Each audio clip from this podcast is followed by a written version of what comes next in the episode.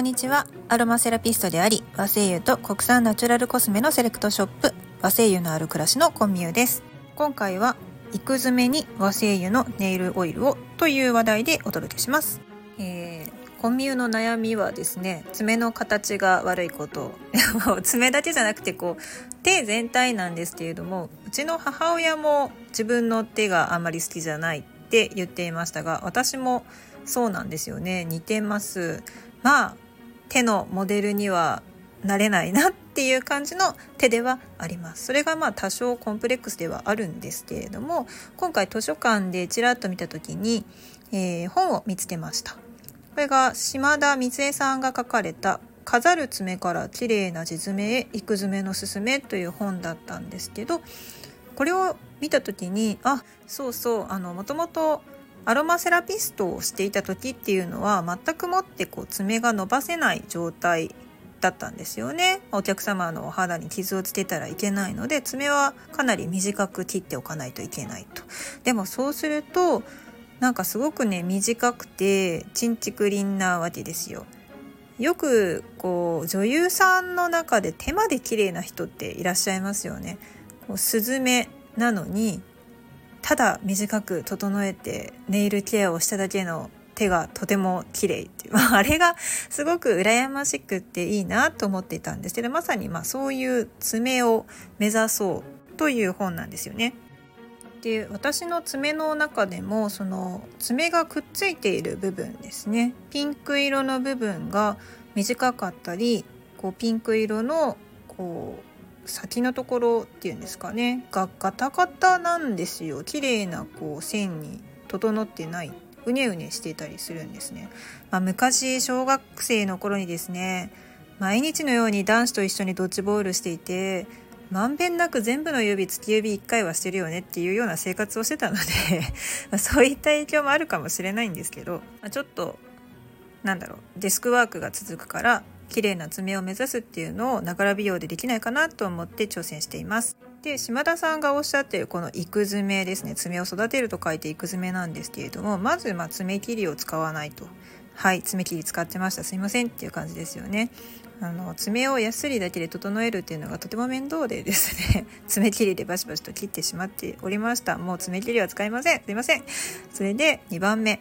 でこの切って切ってというかやすって整えた爪の保湿をするためにオイルを使うんですけれどもこのキャリアオイルを使う際にですね爪の裏に一滴垂らすようにするんですって。私なんかあのよくねネイルオイルって市販のドラッグストアとかでも簡単に買うことができるんですけれどもよくペン型のやつとかもしくはもうネイルボトルみたいなやつに入ってるやつがありますよね。ネイルカラーみたいな形のハケがついたやつ。だからあれを見た時に私爪の周りに塗るんだと思ってたんですよ。ちょっと根元のところとかささくれができるようなところ。あっこに塗ってこうなじませていくのかなと思ってたんですけどなんと爪の裏側ですって。爪の裏側に爪がひっついてるところに垂らして染み込ませるようにするんだそうですよ。これによって一番こう潤いが必要なところに届くんですって。でさらに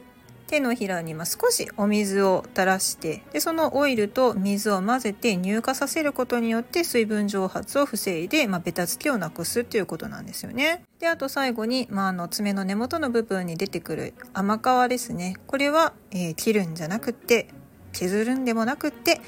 柔らかくして拭き取ってねということでした。もうなんか全てごめんなさいっていう感じですね。で私が注目したのはこのネイルオイルの部分です、まあ、やっぱりこのキャリアオイルをね存分に活用できるという点であらすごい私が持ってるものでできるじゃないのっていう感じがしましたけれどもこれが1日5から10回やってねって書いてあるんですけど 1日5から10回。うん。できます？皆さん。そしたら案の定ですねあの Q&A みたいなコーナーのところにとにかく面倒くさがりで1日に何回もオイルを塗る自信がありません。どうすればよいですかっても私の心を代弁したかのような質問が載っていましてでそこにこう答えが書いてあるんですけど忙しい時などにはついついオイルを塗るのを忘れてしまいがちです。オイルを1日に何度も塗るコツはいつだったら塗ることができそうか。1日の生活をイメージしてタイミングを決めておくことです。例えば起きてすぐ食事の前後飲食店で注文した後電車を待っている間トイレで手を洗った後お茶で休憩する時寝る直前などです。もし日中に塗り忘れても大丈夫と。例えば夜テレビを見ている時に CM になるたびにオイルを塗れば1時間に45回は塗ることができますと。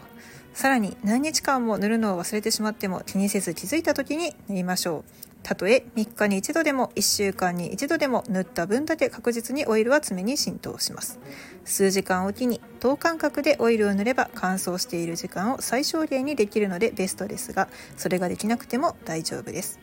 心のゆとりがある時に集中して行ったとしても塗った分だけ油分が補給されて保湿が持続します。感覚が空いても構わず続けていくとオイルを塗った時の心地よさを体が覚えてしまい頭で意識しなくても気づいたらオイルを塗ってしまうようになっていきます。というふうに書かれているんですね。なのでもうあのズボラな私はですねもうパソコンの横にとりあえずネイルオイルを置いておくことにしました。もうそうするとずっと目に入るのでとりあえず何かあった時に気がついたら塗ろうっていう感じですね。はい。でこの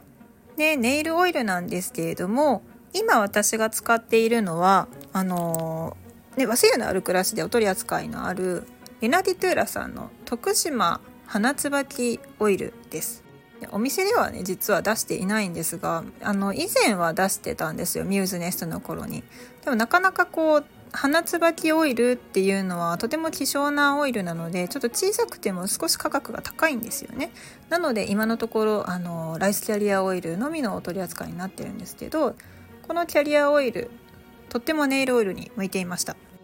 まず椿オイルの中でもやっぱりこうさらっとしているのともうボトルがあの何ミリリットル10ミリリットル入りの小さめのボトルでスポイトがついてるのでこの育詰めメソッドにちょうどいいなって思ったんですよね。あの以前私が販売していたゆいかさんのライスキャリアオイルの 10ml お試しサイズをお持ちの方はそのボトルを使っていただいてもいいと思います。で花椿オイルももちろんねすごくサラッとしていて馴染みやすいオイルなんですけれどもライスキャリアオイルもバニシングオイルなのでもう私の感想としてはどちらのこう花椿オイルを使ったとしてもライスキャリアオイルを使ったとしてもこの水を加えて乳化する作業っていうのは、まあ、いらないんじゃないかなっていうぐらいさらっと手肌になじみます。でちなみに椿オイル、ね、椿油には、ま、黄色ブドウ球菌抑制作用ですね増殖抑制作用があるので、まあ、手肌の荒れを防ぐことができるんですよね。で、まあ、あとナチュラルにちょっと SPF 効果があるので、まあ、日焼け予防としても役に立ってきますちなみにライスキャリアオイルに関してはガンマオリザノールが入っているのでこれは手の美白に期待ができるっていうことですね。でさらにですね、まあ、ネイルオイルのこの 10ml のスポイト型の容器を使うことによって、まあ、この 10ml のネイルオイルボトル本体に例えば好きな和製油ですね2滴まで入れたとするとちょうど1%濃度のあの香りのついた自分のオリジナルネイルオイルがすぐ出来上がるんですよね。とっても簡単です。でですね私は今回とっても贅沢な精油を手に入れたのでそれを使ってみようと思っています。で和精油の最大のメリットなんですけれども柑橘類の精油に光毒性がない、まあ、水蒸気蒸留法で蒸留されているので光毒性がないんですけれどもそれが大きなメリットですねネイルオイルとして柑橘類の精油を使っていただいても朝から晩までずっと好きな時に使うことができます。とっても手先が荒れてしまうという方でしたら、例えばブルーの色味をしたよもぎの精油を使っていただいたり、あとは黒文字の精油や薬薬の精油などですね、化粧品にもよく使われているようなタイプのオイル、まあ、精油を使っていただくのも一つの手ですし、ちょっとリフレッシュしたいなという場合は、国産のレモンであったりイオカンとかね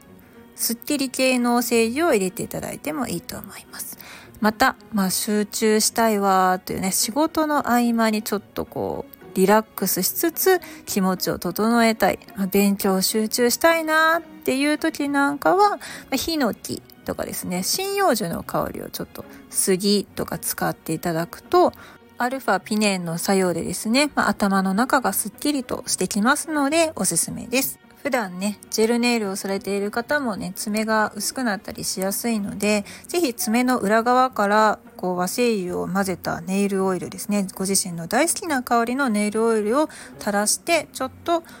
手肌を保護してあげるっていうのを1日の56回ですね習慣にできたらいいんじゃないかなと思います。というわけで今回は